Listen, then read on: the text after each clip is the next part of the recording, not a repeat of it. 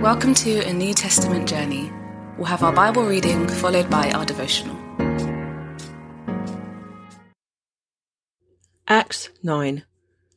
Meanwhile, Saul was still breathing out murderous threats against the Lord's disciples. He went to the high priest and asked him for letters to the synagogues in Damascus, so that if he found any there who belonged to the way, whether men or women, he might take them as prisoners to Jerusalem. As he neared Damascus on his journey, Suddenly a light from heaven flashed around him. He fell to the ground and heard a voice say to him, Saul, Saul, why do you persecute me? Who are you, Lord? Saul asked. I am Jesus, whom you are persecuting, he replied. Now get up and go into the city, and you will be told what you must do. The men travelling with Saul stood there speechless. They heard the sound, but did not see anyone. Saul got up from the ground, but when he opened his eyes, he could see nothing. So they led him by the hand into Damascus. For three days he was blind and did not eat or drink anything. In Damascus there was a disciple named Ananias. The Lord called to him in a vision, Ananias. Yes, Lord, he answered. The Lord told him, Go to the house of Judas on Straight Street and ask for a man from Tarsus named Saul, for he is praying. In a vision he hath seen a man named Ananias come and place his hands on him to restore his sight. Lord, Ananias asked, I have heard many reports about this man and all the harm he has done to your holy people in Jerusalem. And he has come here with authority from the chief priests to arrest all who call on your name. But the Lord said to Ananias, Go, this man is my chosen instrument to proclaim my name to the Gentiles and their kings and to the people of Israel. I will show him how much he must suffer for my name. Then Ananias went to the house and entered it. Placing his hands on Saul, he said, Brother Saul, the Lord Jesus, who appeared to you on the road as you were coming here, has sent me so that you may see again and be filled with the Holy Spirit. Immediately something like scales fell from Saul's eyes and he could see again. He got up and was baptized, and after taking some food, he regained his strength. Saul spent several days with the disciples in Damascus. At once he began to preach in the synagogues that Jesus is the Son of God. All those who heard him were astonished and asked, Isn't the man who raised havoc in Jerusalem among those who call on his name? And hasn't he come here to take them as prisoners to the chief priests? Yet Saul grew more and more powerful and baffled the Jews living in Damascus by providing that Jesus is Messiah. After many days had gone by, there was a conspiracy among the Jews to kill him, but Saul learned of their plan. Day and night they kept close watch on the city gates in order to kill him.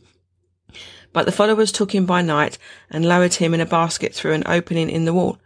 When he came to Jerusalem, he tried to join the disciples, but they were all afraid of him, not believing that he really was a disciple. But Barnabas took him and brought him to the apostles. He told them how Saul on his journey had seen the Lord, and that the Lord had spoken to him, and how in Damascus he had preached fearlessly in the name of Jesus. So Saul stayed with them and moved about freely in Jerusalem, speaking boldly in the name of the Lord. He talked and debated with the Hellenistic Jews, but they tried to kill him. When the believers learned of this, they took him down to Caesarea and sent him off to Tarsus. Then the church throughout Judea, Galilee, and Samaria enjoyed a time of peace and was strengthened, living in the fear of the Lord and encouraged by the Holy Spirit, it increased in numbers. As Peter travelled about the country, he went to visit the Lord's people who lived in Lydda. There he found a man named Aeneas, who was paralyzed and he had been bedridden for eight years. Aeneas, Peter said to him, Jesus Christ heals you. Get up and roll up your mat. Immediately Aeneas got up. All those who lived in Lydda and Sharon saw him and turned to the Lord. In Joppa there was a disciple named Tabitha. In Greek her name was Dorcas. She was always doing good and helping the poor. About that time she became sick and died, and her body was washed and placed in an upstairs room. Lydda was near Joppa. So when the disciples heard that Peter was in Lydda, they sent two men to him and urged him, Please come at once. Peter went with them, and when he arrived, he was taken upstairs to the room. All the widows stood around him, crying and showing him the robes and other clothing that Dorcas had made while she was still with them. Peter sent them all out of the room. Then he got down on his knees and prayed.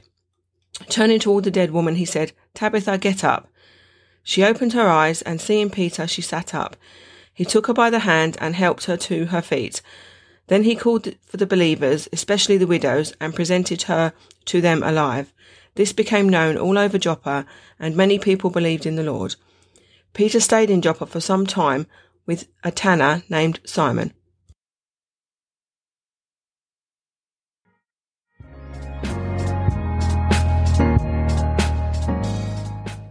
The production of a music album and listening to that music album are very different things. We can listen with a single click, getting a blended sound that is clean and clear. Reading back on Saul's conversion feels like listening to an album. A single narrative comes through in a clean and easy way. A great apostle is turned from terrorist to teacher with the flash of a light. The mission to the Gentiles is born. I used to think that if Holy Spirit was producing an album of God's glory, being part of it would seem straightforward, unambiguous, obvious even. But look how messy the whole thing is. In this chapter, there are so many bit parts all working away in slightly confused acts of obedience. Many of them were oblivious to how they were contributing to the mega riff of God's glorification. The companions of Saul were speechless and confused. Ananias was confused. The synagogue attendees were confused. The Jerusalem believers were confused. Saul himself was probably baffled as he bounced from blindness to escaping in a basket to being bundled out of Jerusalem. It feels like the PA cables all over the floor, the guys in dark t shirts scuttling around, plugging things in, and multiple musicians stopping and starting their inputs as per the direction of the producer. A huge help to my discipleship has been to learn of the confusion and messiness, the lack of clarity or big picture vision that lingers around the production of Holy Spirit creations. Obedience in the midst of ambiguity is what Jesus uses best. Holy Spirit works in the mess. Saul was Jesus' chosen instrument to carry his name to the Gentiles and their kings but he spent years being bundled around different bunches of the brothers with very little to show for it. You are also Jesus' chosen instrument to carry his name. Holy Spirit will blend beauty and glory through your life if you just stay obedient, if you keep trusting and keep doing what he asks. It might feel all over the place right now, but one day, in the coming kingdom, or perhaps before, you'll be able to look back and with a single click hear the clean and clear anthem of Jesus' glory the Holy Spirit has produced in your life. Question for reflection. Amid mess and confusion, can you see the hand of God in your life? What is He producing in you?